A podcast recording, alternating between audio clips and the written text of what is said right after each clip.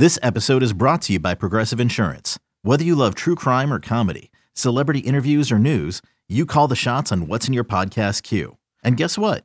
Now you can call them on your auto insurance too with the Name Your Price tool from Progressive.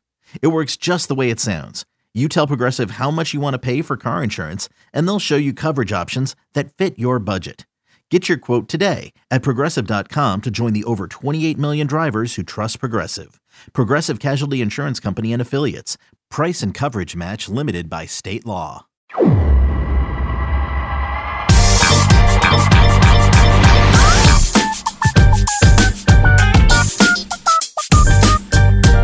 Welcome into this week's episode of the Show Before the Show podcast, the official podcast of minor league baseball, as uh, the three amigos back in uh, in the the virtual landing space of the podcast world. Tyler Maun, Sam Dykstra, Benjamin Hill. Hello, Sam and Ben. How are you? Hi, Tyler. How, how is Mexico? It's good. now that you've been there for a week now. It's good. I've been here for uh, for quite some time. Yes, indeed. Um, yeah, we are uh, coming down to the final days of the U23 Baseball World Cup. There are prospects galore. Uh, especially, it seems if you're an A's or a Padres fan, you should be tuned into the to the U23 World Cup. There's a lot of prospects from those two organizations, especially. We got prospects from other organizations too, but just lots of A's and Padres guys, as it feels. Uh, but yeah, we're getting close. We're recording this on uh, Thursday the 30th. Uh, coming up on Saturday is the championship game and uh, and we will wrap up this uh, first World Cup since the start of the pandemic. So that's kind of nice to be um, coming down to the end of uh, what has uh, so far been a successful and safe event. And uh, yeah, what's going on with you guys? It's I I for the you know fifth season in a row basically missed the entire MILB postseason because I was off doing one of these World Cup events. But uh, we've crowned champions all across. The AAA final stretch is coming down to to its climactic conclusion. Uh, how are things around the office in New York? Well, I'm in the office two days a week, and I'd say during those two days they're going swimmingly. It's nice to be uh, It's good. Out of the house and uh, enjoying the, as you said, the final last gasp home stretch of uh, of minor league baseball. But given my part time schedule this week, and I'm Ben Hill, of course, uh, by the way, um, in case someone was like, "Whose voice is this?" This uh, sultry voice. um, it's the second time I've used the word sultry today. It's the word of the day. S U L T R Y, sultry. Um, but the, what we're talking about in general right now is not too sultry. It's uh, just saying goodbye to a very strange minor league season. Uh, didn't get to lock into the playoffs as much as I normally do. But uh, one little thing I would like to note is that the Charleston River Dogs won the championship, and that would be the low A South, low A East, the low A East. And the Charleston River Dogs have been a franchise operating continuously as a minor league team since 1980. And that was their very first championship ever. And uh, prior to the year, if you guys recall, I wrote a series of fun fact articles giving a fun fact about every team. And my fun fact about the Charleston River Dogs was that they never won a championship. And the team was on me right away saying, like, that's your fun fact about us. Your fun fact is that we've never won a championship. So uh, look what they went out and did. They won a championship. They So did it just to spite you. They did. So that's the fun fact. The Charleston River Dogs, established 1980 in 2021, have their first league championship. So congratulations to them, and my sincerest apologies that my fact about them was not fun, but that was the bulletin board material they needed to get over the hump. Yeah, I- feel like you need to do a story on this next year to just turn things around, like keep this going momentum wise in terms of uh, all that stuff. But one thing we should know about Charleston River Dogs, Tyler, you and I talked about this in a three strike segment. They they won this year as a Rays affiliate, first Right. year ever as a Rays affiliate. Um, so you know you can only be as good as the players that are sent to you. And, uh, Rays sent a whole lot of good ones to Charleston. Bowling Green won a title as well. Um, Montgomery was in its championship series. Durham is currently undefeated in the final stretch. It just keeps going in that Tampa Bay pipeline. Yeah, if you If were we a could. Rays prospect, you were either playing for or winning a championship. Ty, I did not mean to cut you off there, but you know, this is um, we're also knowledgeable, and you know, one thing leads to another conversation wise, and we're talking about Charleston. How about Charleston, West Virginia, home of the West Virginia Power, who of course were in the South Atlantic League for many years. Uh, they're one of the teams that are no longer affiliated team now in the Independent Atlantic League, and uh, just and their season is still going in the Atlantic League. But the West Virginia Power, who play in Charleston, West Virginia, changed their name to the Charleston Dirty Birds. So we had a rebranding in the uh, in the Atlantic League from a former minor league team. And you know, it's funny all those years in the South Atlantic League when there were two Charlestons. There was Charleston, South Carolina, and Charleston, Virginia, and sometimes they'd informally be called Charlie North and Charlie South. Uh, the Charleston, West Virginia team has gone on to the Atlantic League, but uh, now they're the Dirty Birds, and that is a reference to coal mining in the region. The Dirty Birds being the canaries, the hmm. not proverbial, the literal, the literal canaries in the coal mine, uh, who basically were sent in there to to die, but hopefully not die. If oh, they, yeah, hopefully if not die. But if they made it out, things are okay. If they died, not so much. Yeah. So the Dirty Birds is represent is uh, an homage to coal mining in the region and the sacrifice of those dirty birds the canaries in the coal mine who uh, served as a bellwether of uh, overall safety or lack thereof. And that's Charleston, West Virginia. We were talking about the Charleston River Dogs. Just a freewheeling conversation or or freewheeling if we're talking about West Virginia and we just want to keep going. My kingdom to the first Charleston Dirty Birds player who does the uh, 1998 Atlanta Falcons Dirty Bird touchdown dance after uh, after a home run next year. Jamal Anderson will will show up and. Do you think the kids of today, like the, the not a clue, guys who were playing, they don't have a clue? No, not at all. They weren't even born. Same thought. I was like, Dirty Birds. That's not Atlanta. What is this? Is not like you're not affiliated. You're not a Braves affiliate. What are you doing, Dirty Birds? Not a clue. None of these kids will have a clue. Uh, but if anybody does learn that dance, hit us up the show before the show podcast at milb.com next season and please let us know um, well let's dive into our weekly conversation with ben Ben, a couple of weeks ago, got a chance to check out the home of the Somerset Patriots, who, of course, returned uh, after their ballpark was inundated by floodwaters and the remnants of Hurricane Ida. Um, and they made it back and finished off the home season at their ballpark. And uh, for Somerset, wrapping up a first year as a New York Yankees affiliate, first year in affiliated ball. So many cool stories there. Uh, and Ben's got one about the public address announcer with the Somerset Patriots. Ben, give us uh, the lowdown of the story at MILB.com this is my final story in this run of Somerset Patriots articles. But when I was there, I got a chance to talk to Spall. Spall. His name is Paul Spahala. It's pronounced more like, uh, or it's spelled S P Y C H A L A, but Paul Spahala. I hope I'm saying that correctly.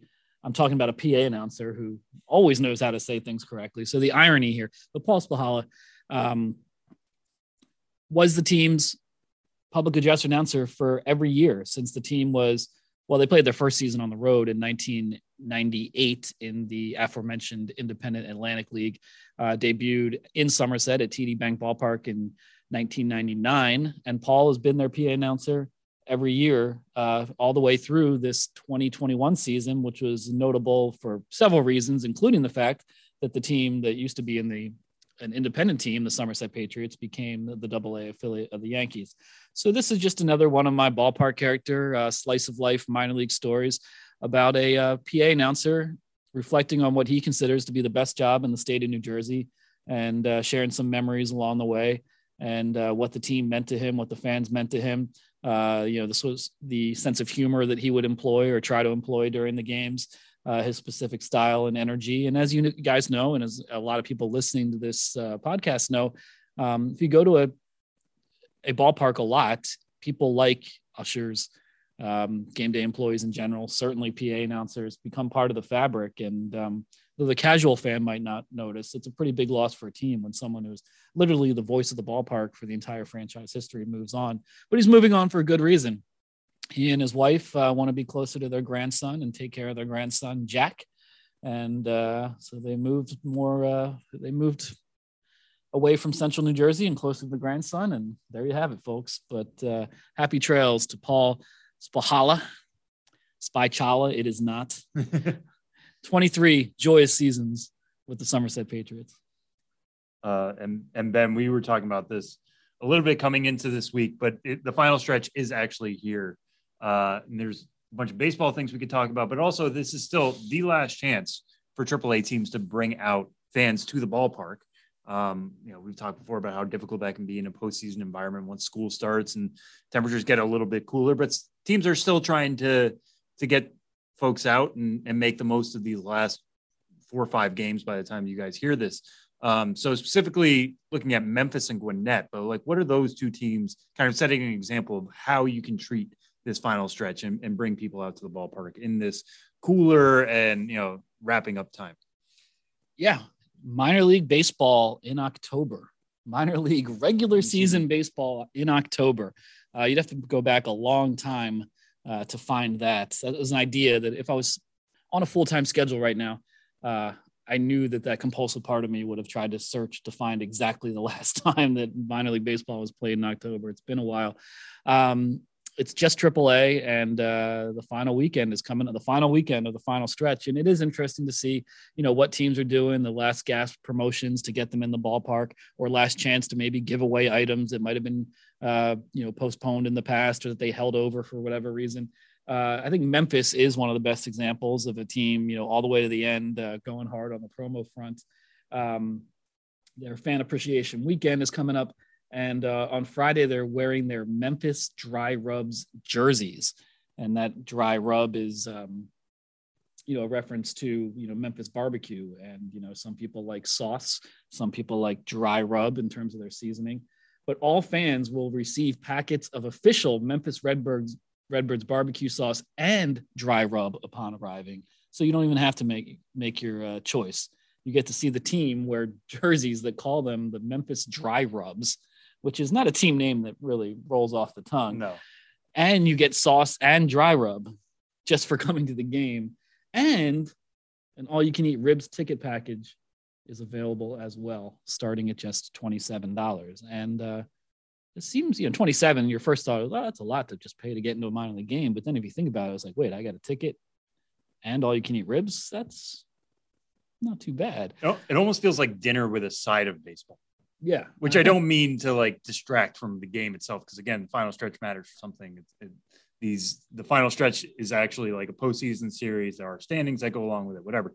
But, um, the fact that you can just like pay $27 to get all you eat ribs and oh by the way there's a baseball game happening in front of you seems like a pretty good value. i'd pay $27 just for all you can eat ribs in memphis in memphis too. easily easily if somebody said you can do this for $27 without a second thought i would do that yeah i mean a rib platter at a respectable barbecue establishment you're talking yeah.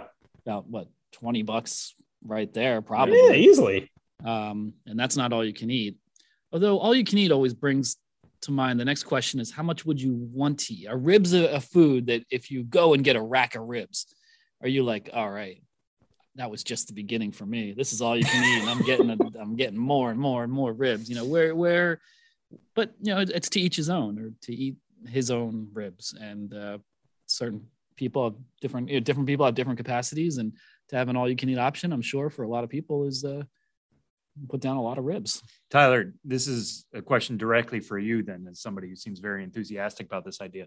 How would you game plan? Would you go like a rib an inning? Would you kind of try to elongate Ooh. it out? Would you be like most people are with popcorn and just finish it all? Like eat as much as you can the first two innings? Yeah, I would like to say that I'm somebody who like, ah, I would ration it out. I would be, you know, smart about it. No, I would just stuff my face. And by the bottom of the second, I would feel like the guy in um, the Monty Python movie where I'm going to explode all over the ballpark. Uh, my gut will burst from my rib consumption. Um, that would probably end up being me, if we're being honest. Uh, but I also wonder do you have the option for your all you can eat ribs of sauce or dry rub? Did you mention this, Ben? Oh, no. Did I miss that? Not, that is not in the press release. Okay. And, uh, See, now that would be not. my that would be my thought. I'm a sauce guy. I know there's a lot of like food Twitter hot takes, but like you're immature if you like sauce. Dry rub's better. Dry rub is fantastic. I'm fine with dry rub. I'm into it, but I'm a sauce guy. Uh, so that would probably take up more space in my in my gut as well. Um, yeah, so I would be bottom of the second inning. I would just be in a food coma in in Memphis. Also, it's um, I feel like the baseball, the minor league equivalent of you know, if the Boston Red Sox can wear those City Connect uniforms in the playoffs, uh, Memphis Redbirds can wear the Memphis Dry Rubs uniforms in the in the final stretch. That's the that's the minor league equivalent of that. I dig it. Yeah, that's what uh, Ben and I were talking about earlier. Like if I was in charge of a AAA team in these last five days, you know, you you know that it's a five game set. Um, there's after no minor league baseball in 2020, this is your last chance to bring people out. I would fire on all cylinders. Like we're wearing any alternate uniform we wore during the season. We're getting them back out there. Um, I don't know the logistics of that. That's very much easy for me to say from the seat, but um, any alternate identity we had, we're wearing again in the final week, like celebrating 2021 and all. It's yeah, just just a blowout event. I remember uh, one of my very favorite moments ever working in a minor league front office was the last home game that I worked uh, in Double A Altoona. We had uh, a mascot mayhem race in which every single costume that we had in the promotions storage unit, we gathered as many front office people as we could threw on every single costume, and then we raced around the infield from like the first baseline to the third baseline. But it wasn't really a race; it was just chaos. Like we just got out in the middle of the field, people were tackling each other and going insane. This would be the the equivalent of that uh, in an on-field sense, and I'm into that. I think every team should be doing it. Just dress were, were up you as the calling game thing. at that point.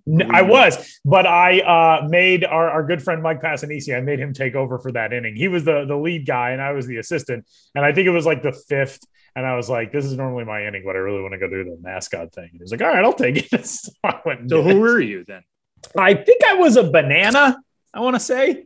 Minor league front offices always have a banana costume for some reason. That's like a that's a universal truth across minor league front offices. There's always a banana and there's always a hot dog. Uh, I'm pretty sure I was the banana, but I do remember just laying out one of our interns. Like, you know, he was cutting across. It was just like a blindside tackle. I just crushed this poor kid. Um, there's, I think there's still video of it probably on the uh, the Altoona Curve Facebook page for any weirdo who wants to go back to 2012 at the end of the season and find it. Um, but it was a lot of fun. Um, well, we were talking about AAA. We're talking about the final stretch, and that's where we're headed for the interview segment this week. Ben, we are uh, we're going to visit Gwinnett, a team that we haven't talked to in a little while. But uh, take us through the the conversation we're set to have here momentarily with the Gwinnett Stripers.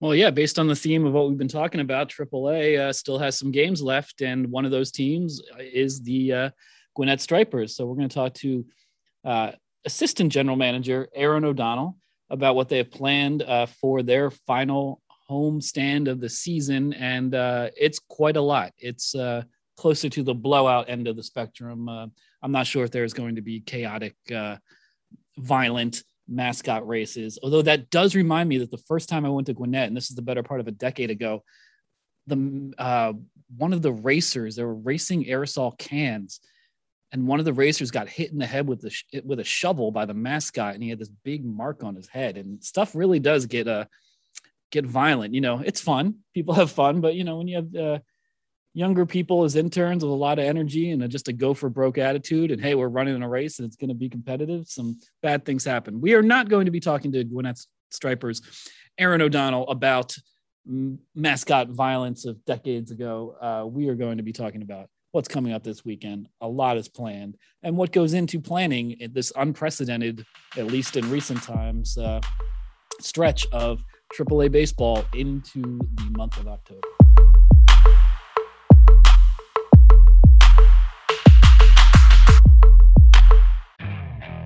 Okay, picture this. It's Friday afternoon when a thought hits you. I can spend another weekend doing the same old whatever, or I can hop into my all new Hyundai Santa Fe and hit the road. With available HTRAC, all wheel drive, and three row seating, my whole family can head deep into the wild. Conquer the weekend in the all new Hyundai Santa Fe. Visit HyundaiUSA.com or call 562 for more details. Hyundai, there's joy in every journey. Here on the Show Before the Show podcast, I, Benjamin Hill, and Tyler Maun, with us in Mexico, are joined by a special guest, Erin McCormick, Assistant General Manager of the Gwinnett Stripers, a triple A affiliate of the Atlanta Braves. And the Gwinnett Stripers are like, well, half of minor of triple A minor league teams right now, hosting games in the home stretch of the final stretch throughout late September into the first weekend of October. And if you follow minor league baseball, you know that's a, uh, an unprecedented situation to be in, having a regular season going this late. And uh, you know, here here on the podcast, we like to talk about unique situations. So without further ado, Erin McCormick, thank you for joining us on the Show Before the Show podcast. Happy to be here. And here we are talking on uh, September 30th. This podcast episode will be out in October, October 1st. And uh, you've been in minor league baseball for a long time, a 12th, 13th season, 14th season. Um, and you've never been able to say uh, the regular season is still going here in late September, October. Uh, what is it like for you and your staff operationally, uh, just in the midst of this weird season, to to still be hosting games right now? It's different. Um, this has been a long year. I mean, we started in March as the alternate training site at the Braves, so we had people here March and April, even though the regular season didn't start till May. Through October now, for the first time ever playing in October, and October baseball is such a major league baseball thing that I mean, it's been fun to have this and to have the extra games, especially when we missed out on the first month of the season. But it definitely provides its own challenges. I mean, people aren't used to coming to Stripers games this late in the year. Obviously, kids are back in school. We've got Friday night lights, football. Uh, Georgia, the University of Georgia is like 45 minutes down the road. Um, so a little bit more competition than we're used to right now. The Braves are making a playoff run. Um, their magic number is one. So maybe by tomorrow we'll know if they've clinched or not. Um, but it's it's different. It's exciting. The weather is different. Uh, we're wearing jackets again.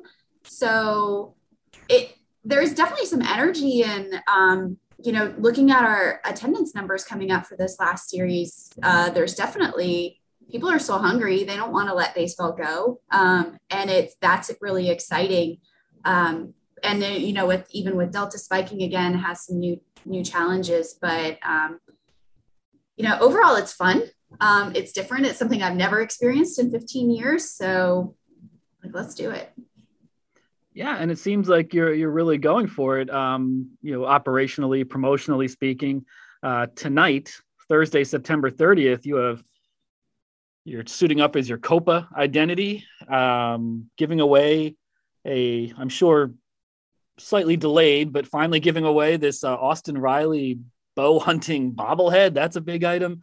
Uh, drink specials, ticket discounts. Uh, if you could speak about those specifically, but also just the general approach. Uh, you know, as you said, it's it's strange to be hosting minor league baseball this time of year. How do you devise a uh, you know promotional strategy and marketing strategy and uh, you know put it together to make people try to to come out during a time of year when they're not really thinking maybe first and foremost about the minor leagues yeah when we were given the opportunity to extend the season by five more games i mean we knew we were going to stick with our tried and true promotions what we've worked really hard to establish here thirsty thursday friday night fireworks saturday giveaways sunday um, sunday fun day kids run the bases matinee game um, but then it was kind of just going back to the archives and what do we have? What do we have here? Uh, we knew we already had a giveaway ready to go that was something left over from the 2020 season that didn't happen, a neon cap. Um, it was pretty easy to add a fireworks game, and we actually had a theme night that we weren't able to fit into the original schedule, superhero night. So that was pretty easy um, to add on. The Austin Riley bobblehead actually just came about like a week or two ago. Um, we actually did a 2,500 piece Austin Riley bow hunting bobblehead giveaway in September. And our partner Academy had ordered some extra to use in store. Um, but for a couple of reasons, they just weren't able to execute that. So they said, hey, you know what? Let's let's make another night. This was our biggest giveaway night of the year. Let's do it again. There was plenty of people who I'm sure weren't able to get the bobblehead. So here's their second chance. So we planned it for tonight. Um, and actually, the Atlanta Braves had an Austin Riley bobblehead planned for tonight as well. Um, and unfortunately, they had to cancel theirs yesterday due to some uh, supply chain issues. So now we are the only Riley bobblehead in town. Um, I'm pretty excited about it. It was definitely by far the most popular one. Um, Riley, who is just mashing for the Braves right now, um, when he was here in Gwinnett pregame, he would put a put a target out in center field and practice his bow hunting. And um, he was a that was always really fun for our staff. Maybe something that fans didn't often get to see, but um, he's he's always really loved the hunting side of things. So we were able to make a unique bob- bobblehead about it. Um, and it, yeah, I mean, it actually all came together really well. Um, one thing we knew we wanted to do from the get go was something we had planned for the 2020 season. And then with COVID coming, uh, we had to delay things a bit was the all you can eat seats. Uh, we were looking to roll that out for every game in 2020. And so this kind of gave us the opportunity to do it on a smaller scale and introduce it to fans this way. So all games in this series, there is an all you can eat seat available um, where you can go through and get hamburgers, chicken sandwich, Coca-Cola products, uh, popcorn, peanuts, all that. Go back as many times as you want. Um, and then just recently, our naming rights partner, Coolray, uh, was really generous and, and, jumped on for the opportunity for fans to watch a game for $5 with our field box seats. So a ticket special running there where they're covering the rest of the cost and um, just a really good community piece about we've never played in October before. We've never seen what it's like. You've never seen what it's like. Like, let's do it together. And for your fans, um, you guys in Gwinnett are in one of the unique situations in minor league baseball where you're so close to the parent club, and it's cool because you get to draw from that fan base in Atlanta. Um, but like you said, I mean, we've never seen this with regular season games uh, into October. And I know you said attendance numbers seem like everybody's been pretty excited uh, to have some baseball into October. What has the the fan reaction been like? Your conversations that you've had with fans about, um, you know, not only getting them out to the ballpark, but I would imagine probably, you know, through the latter parts of the season and getting into September, just telling people and, and raising the uh, the alertness that there are going to be games late into September. What's the fan reaction been? It's been great. Like I said, I think people are not ready to let it go. And we did start late. So, you know, it's not like we got a full season to begin with. And then with the Braves making their um, their playoff run, there's just a lot of energy in the city right now for baseball. And we are, you know, 35 miles away from uh, where the Braves play at Truist Park, but gosh, in Atlanta traffic, that could be like an hour away. So um, it's a little bit further than you would think. And honestly, like it's so populous here. I mean, Gwinnett County alone has almost a million people. So if there's 40,000 people at Truist and 10,000 10, people at Coolray Field, like we've got plenty to spare. So we'll we'll welcome any fans that want to watch baseball. And um, actually, yesterday, two of uh, the Braves' top prospects, um, Strider and Langeliers, Shea Langeliers, made their AAA debuts. So that's just another element of like, here come the next stars. You know, we were able to to bump some people up to Atlanta this year, but um, here's the people you haven't got to see yet who are um, God, they're young. I'm so old now. I've been in baseball like 15 years. So these little babies coming up at 23, 24 feel so little, um, but they're so talented and it's really exciting to watch. For your front office staff, um, in a normal minor league season, back in the before times, we would get into August and it would be like, all right, only a few weeks left. But the impression that I've gotten from minor league front office members um, as we get later and later into September is I think in a lot of cases they don't necessarily want it to end the same way they did two years ago because um, you know we've all felt what it's like to not have it there. What's it been like for the staff being able to have the final stretch and uh, you know get some extended time at the ballpark and and do this for these last few days? Our staff is amazing and they really enjoy being being here and being around the sports and around our fans and our game day staff is amazing. So we genuinely, genuinely enjoy being around each other. And um, and again, there's that buzz, there's that excitement, there's you know new things to watch, new things to plan. Um, I mean, no game is ever the same, right? So it's it's not coming to work on you know just working at a desk job. There's there's something to look forward to. I think you know the back-to-back homestands where we played 12 games in 13 days were probably a little bit more draining than necessarily playing into october. Um because now it's just like it's five games. Everyone keeps being like heck yeah like final final five. This is fun. And honestly a lot of us are southerners. So again like when it there's like a bit of a chill in the air and this whole season, I think because of COVID and everyone taking a break, like Mother Nature healed a little bit and it really never got very hot. Um, knock on wood. Here, I mean, there was, I don't think we re- reached triple digits for a game ever, um, which is unheard of in, you know, Georgia. So I think that gave everyone a little life too, because you weren't just like walking around sweating every day. Um, and so now we're all like, oh God, it feels wonderful out. I want to be outside. This is amazing. Let's spend more time outside.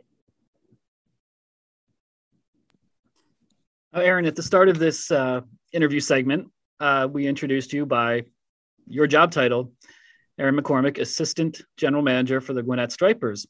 And uh, just coincidentally, you know, we reached out to you to talk about what we've been talking about, about the AAA uh, final stretch and what it's like to operate in this final, final stretch. But you are now, as we speak, in the final stretch of being assistant general manager.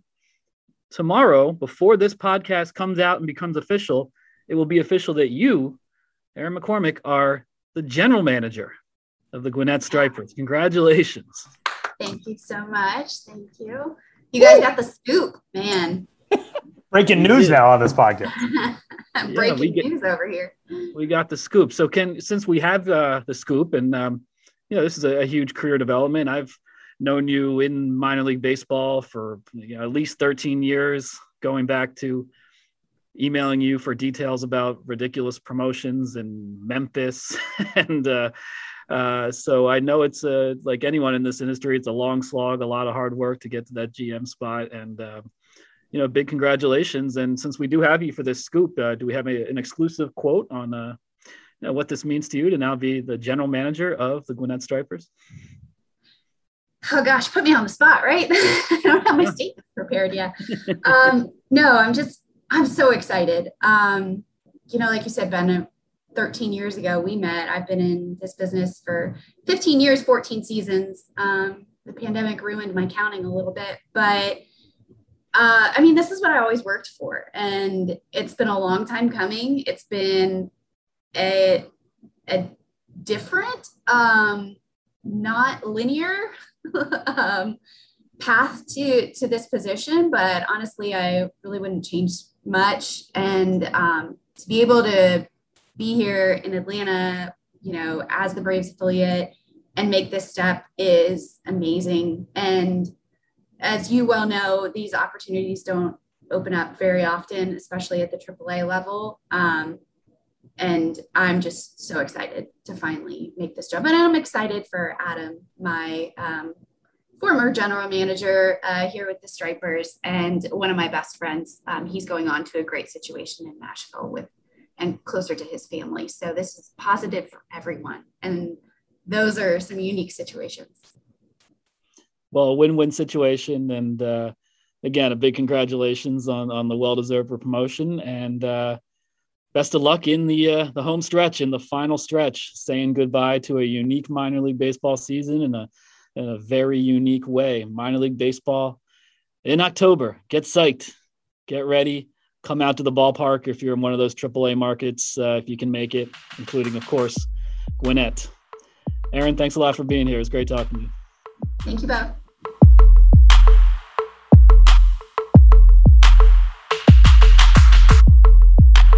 Jewelry isn't a gift you give just once. It's a way to remind your loved one of a beautiful moment every time they see it. Blue Nile can help you find the gift that says how you feel and says it beautifully with expert guidance and a wide assortment of jewelry of the highest quality at the best price. Go to BlueNile.com and experience the convenience of shopping Blue Nile, the original online jeweler since 1999. That's BlueNile.com to find the perfect jewelry gift for any occasion. BlueNile.com.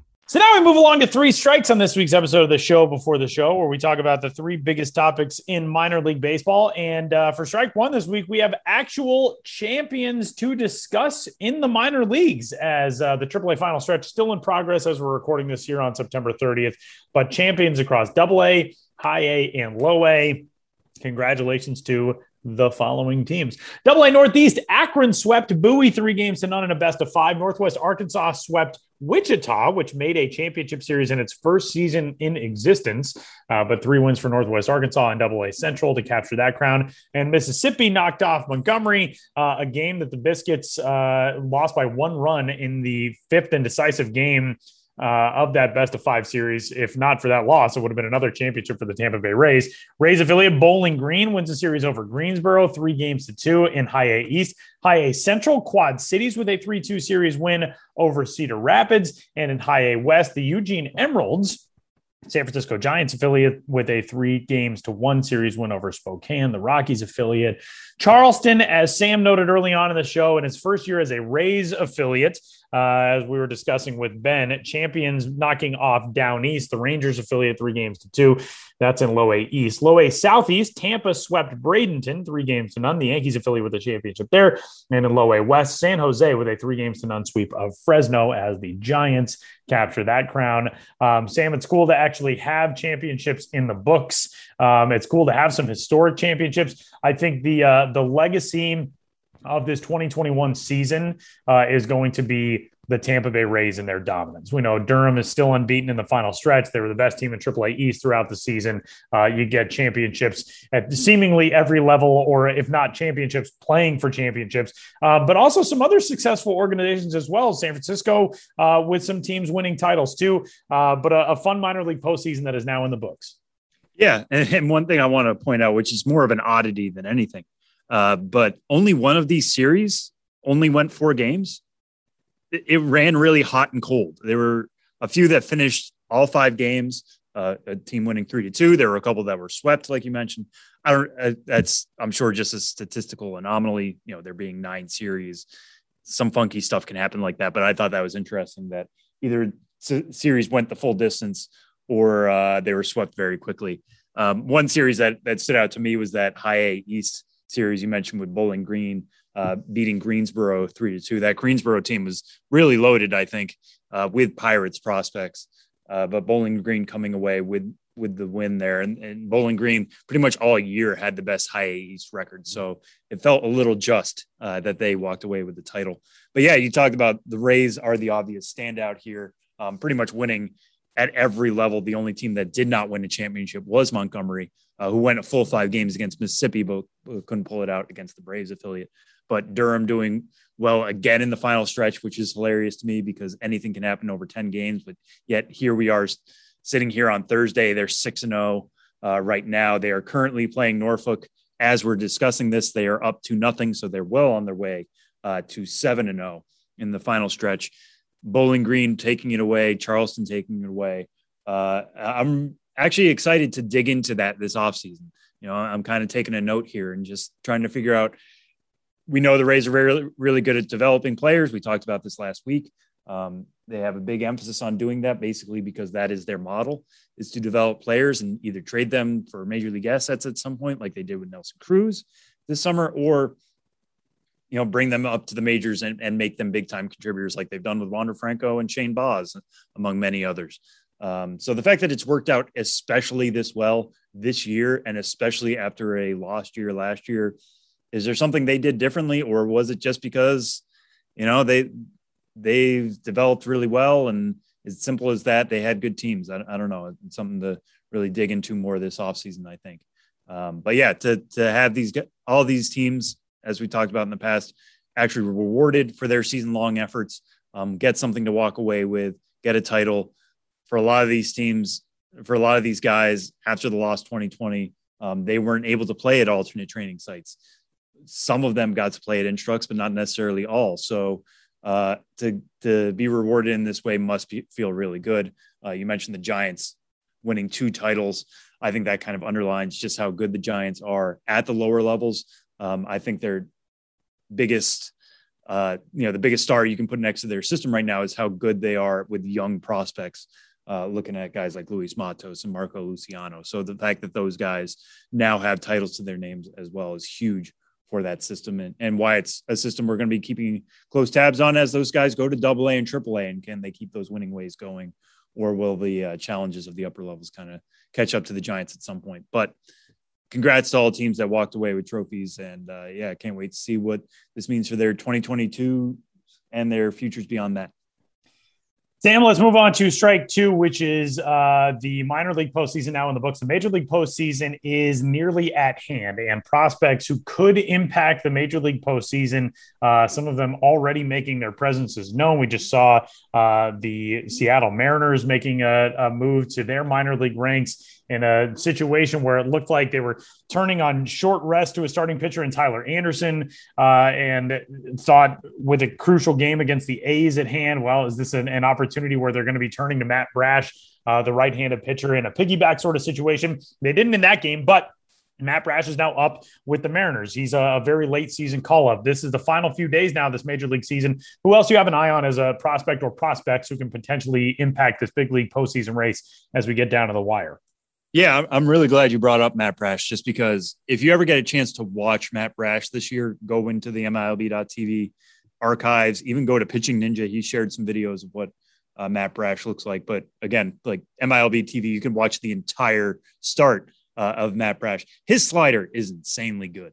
Uh, it is. It has a lot of break to it. It's got guys swinging and missing a ton. I would have loved to have seen him actually get in that game. Didn't work out. But you know, if we're talking about a situation where the Mariners maybe are in like even a tiebreaker uh, to get into the into the postseason, or if it's the wild card game, I would love to see them give him a shot. Uh, the stuff is going to play, I think, at the major league level right now. He hasn't played above double A, but I think that could certainly work. Um, but if it's one inning, the stuff will especially play, uh, and especially play for major leaguers who haven't seen it yet. I would love to see the Mariners use him in kind of a Shane McClanahan role like the Rays did last year. We know your stuff is good. We wish we could have brought you up earlier. We probably should have, but hey, all these games are important now. Let's let's make the most of you. Um, so we'd love to see Matt Brash get that opportunity. The one that stands out to me most, if we're going to talk about the postseason itself, is Shane Baz. We talked about his debut a while back. Um, I was talking a little bit with MLB.com beat reporter Adam Berry about what the Rays roster is going to look like in the postseason. And he said right now he fully expects Shane Baz to be the number three starter uh, for the Rays in a playoff series. So in a best of five LDS, in a best of seven LCS, or even a World Series, Shane Baz is going to get starting looks for the Rays. He's been that good since they called him up. Uh, talk about the stuff playing. The fastball is hitting the upper 90s. The slider is working. He's mixing in his changeups and curveballs as well. It's it's been a very effective mix at the major league level. You would have to think maybe it's going to catch up to him at some point, but reading evaluators talk about the stuff, it's it's not stuff that you can necessarily catch up to. It's really really good right now. Um, so would love to see Shane Baz get actual starts uh, in the postseason, but we know with the way the Rays use their starting pitchers, maybe that's only four innings or something before they turn to somebody else. But Shane Baz has been good enough to work deep into outings, and you know the way he's worked because of uh, the Olympics this year, his innings were already kind of on the low side. Uh, he wasn't used that much in the Olympics, so he had a lot of time off. I think there's plenty of arm left in him to get through the 2021. And if the Rays are making a deep postseason run uh, once again in this season, I think they can ride him pretty hard. And strike three this week, the Arizona Fall League is nearly uh, at hand as well. We're expecting rosters coming up here any day now and uh, a ton of top prospects to head to the AFL, which will be held for the first time since 2019. Um, the Arizona Fall League is one of our favorite things, one of our favorite times of year, one of our favorite things on the baseball calendar. Sam, who is a prospect or some prospects who you are excited to hopefully see, uh, or somebody who you feel like would fit in the AFL really well this year? Yeah, I'm I'm going to borrow an answer. If anybody listened to the Pipeline podcast that I said previously, uh, I'm going to borrow my answer from that, but I'm borrowing from myself. And also, Sam's really double timing on podcasts is what he's. Yes, I'm sorry. Sam's cheating on us. I'm, I'm not. I'm really not. This is my first. Tyler, I'm going to look into the camera as my first love. This is you are my first love. Um, but the but the the answer to me is Gabriel Moreno. I think Gabriel Moreno of the Toronto Blue Jays system was on track to be the breakout prospect of the year this year. Um, there, we were getting good reports of him during spring training. We were getting data on him there as well because of a lot of Statcast stuff. Seems like he was really impacting the ball well. A good defender behind the plate. Um, we moved him up significantly in top 100 lists. I know other sites have moved him up even more than we did. Um, but he had a small sample at Double A New Hampshire before suffering a fractured finger, uh, fractured thumb, excuse me. And I, that kind of truncated his season. He got back on track. He got a couple of rehab appearances in the Florida Coast League, uh, Florida Complex League, excuse me, um, and even is now up with AAA Buffalo, uh, getting in some at bats with them during the final stretch. Uh, so it seems like he's on track for the, the, Arizona Fall League. The Fall League is almost designed exactly for somebody like Gabriel Moreno, uh, who, as of right now, has only played 37 games during the minor league season. Uh, you know, it's, it's an opportunity to make up for lost time. It's an opportunity for you to get healthy and also to show how your skills are going to play against really tough competition. A lot of these systems are going to be sending um, some of their best prospects. Uh, we are it's the true every year that we get the fall league. We didn't get it last year, but if you can recall back to 2019, a lot of top guys pl- play in Arizona uh, during the months of October and November. So, you know, Gabriel Moreno right now, his slugging percentage in the minor leagues in 2021 has been 626. Uh, he has eight homers in those 37 games. What happens when he's going up against top pitching prospects, guys who are probably at the double A or triple A level, um, but you know, there's not going to be many scrubs in the AFL. You're going to be facing a top arm all the time. Um, so if his if his hitting ability and his power carry over to the AFL, we'll have even more reasons to be optimistic on him going into 2022. Um, if he scuffles a little bit, okay, well, maybe we can look back at his time at Double A as really short-term success, but the these will be the challenges that he needs to kind of grow on that and adjust and all that stuff. So Gabriel Moreno is my pick for who I'm potentially most excited to see, but it just makes so much sense in the world that he could potentially uh, head to the Arizona Fall League, and we'll find out next week. Uh, maybe next week, maybe in the next couple days, we'll see. Uh, hopefully, sometime before October 13th at the very latest. But uh, Tyler, who's your pick? Yeah, I'm going to the Pittsburgh Pirates organization and uh, very hopeful that we will get a chance to see shortstop Nick Gonzalez uh, in the AFL this year. Nick Gonzalez is a guy who, uh, personally, I I have a prospect crush on, especially because he embodies so many of the things that it's frustrating to deal with as a baseball fan and a baseball observer in the Rocky Mountain West. Nick Gonzalez is from Vail, Arizona. He went to New Mexico State. He played in the WAC. Everybody said, oh, his offensive numbers, it's altitude, the ballparks, the ball flies well, blah, blah, blah. He's not going to be able to hit professionally. Nick Gonzalez has done nothing but crush uh, since he got into pro ball. In 2021, he spent the entire season uh, with Greensboro in high A in the Pirates organization. And uh, over the course of the year, he batted 302 with a 950 OPS, but he got better and better as the season went along. Nick Gonzalez's August numbers in 24 games in August, he batted 364. 419, 757. And there are still doubters out there about Nick Gonzalez. Um, my hope is very much that he gets to go uh, back to Arizona. It's cool for an Arizona kid to be able to go to the AFL, uh, but just to continue to prove that he is a legitimate prospect, a former New Mexico State guy um, who you know was taken in the first round as the seventh overall pick, uh, and the the question marks were so loud about Nick Gonzalez because of where he played, and I love when a guy like that gets to dunk on all of the people who question him. So my hope is that we'll see Nick Gonzalez. Um, you know, toward the end of the season, we were kind of wondering why is he not in Altoona yet. Um, obviously Greensboro going on and playing for a championship uh, in in High A East, and uh, for Nick Gonzalez, if he gets to go to the AFL, an opportunity to really see some of the top pitching talent in minor league baseball and to test himself in that environment. So um, it's my hope. Fingers crossed. Yeah, and, and a return to the Southwest. Right, too. exactly. Very cool for him to be able to go yeah. back to Arizona. So, um, so that'll do it for three strikes on this week's episode of the show. Before the show, uh, Josh Jackson may swing by and say hello, and then we're back to wrap it up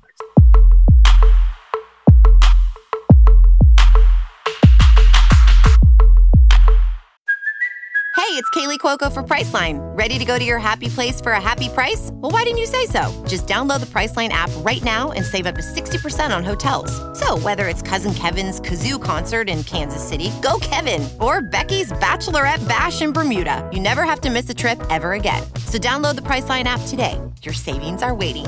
Go to your happy place for a happy price. Go to your happy price, Priceline. We interrupt this podcast to bring you another thrilling edition of Ghosts of the Minors. Now, here's your correspondent and host, Joshua Jackson.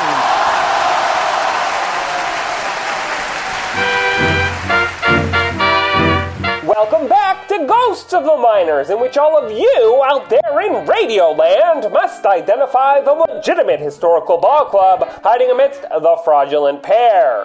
One was a part of history. How I came up with the other is a bit of a mystery. In the last segment, I asked you which of the following minor league baseball teams did at one time exist. A. The Altoona Hammerheads. B. The Moline Plowboys. C. The Virginia Beach Periscope Peepers. Whether you're from the Midwest or farther afield, the correct answer is B, the Moline Plowboys, who from the 1910s into the 1940s competed in two iterations of the Triple I League and one of the Mississippi Valley League. Moline, Illinois is home of the headquarters of John Deere, has been since the late 1840s, as well as other plow production giants such as the Moline Plow Company. No wonder when the Illinois, Indiana, Iowa League's Danville Speakers moved to Moline in the middle of the 1914 season, they bulldozed their old name and became the Plowboys. That losing first campaign shook off the stink of the Speakers and sowed the seeds of a winner. Managed by second baseman George Hughes and featuring big leaguer Hod Eller, the 15 Plowboys rolled over the competition to reap a 3I League crown. Although the Plowboys won two more championships, both in the 3I League, they planted themselves in history perhaps most notably via connections to Hall of Famers. Warren Giles, who went on to serve as president of the National League from 1952 to 1969, got his start in the business side of baseball when the World War I veteran attended a meeting to save the sputtering Plowboys in 1919 and came out the new team president. His first big hire was Earl Mack, who managed Moline to a championship in 21 and was the son of none other than Connie Mack. Some reports even have Babe Ruth playing in an exhibition with the Plowboys in 1940.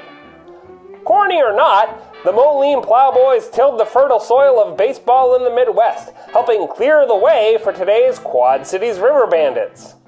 And that's the dirt on the Plowboys. Now, on to the question for next time.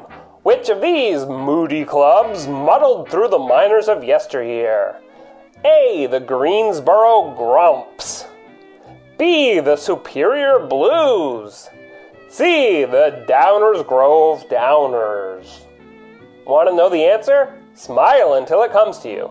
Or tune into the next Ghosts of the Minors. But for now, you'll have to excuse me. My producer Ben Hill has taken up bootlegging, and his moonshine has lost its luster.